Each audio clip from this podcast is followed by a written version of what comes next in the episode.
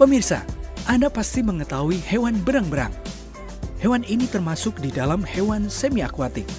Biasanya, kita melihat mereka bertempat tinggal di daerah yang berair. Tetapi tahukah Anda bahwa saat ini berang-berang juga mulai dipelihara di dalam rumah? Bukan termasuk hewan peliharaan yang umum. Tentunya berang-berang atau otter ini sedikit rumit dalam hal perawatannya. Tak jarang masyarakat memelihara berang-berang tanpa tahu cara merawat terbaiknya. Dan inilah tips memelihara berang-berang di rumah. Perhatian khusus dan sabar.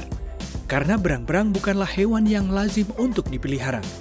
Maka Anda sebagai pemilik haruslah bersabar untuk menjinakkan dan mendekatkan diri kepada berang-berang Anda.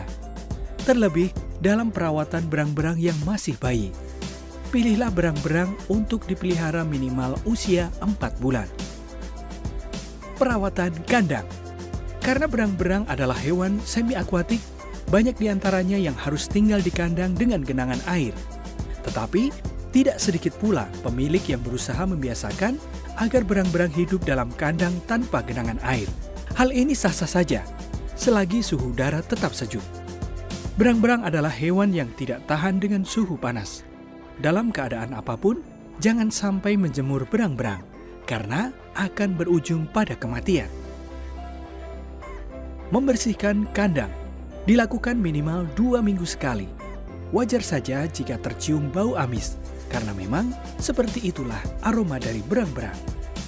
Makanan Berang-berang adalah hewan karnivora. Anda bisa memberinya daging-dagingan maupun ikan tanpa lemak. Ataupun makanan kering yang mengandung ikan. Anda bisa mencampurnya dengan sedikit sayur-sayuran. Beri dua kali makan dalam sehari. Berang-berang termasuk dalam kategori hewan yang cerdas Tingkahnya yang lucu juga ampuh untuk melepas stres dan menghilangkan kesepian. Sekian informasi dari Agronews. Selamat melanjutkan aktivitas.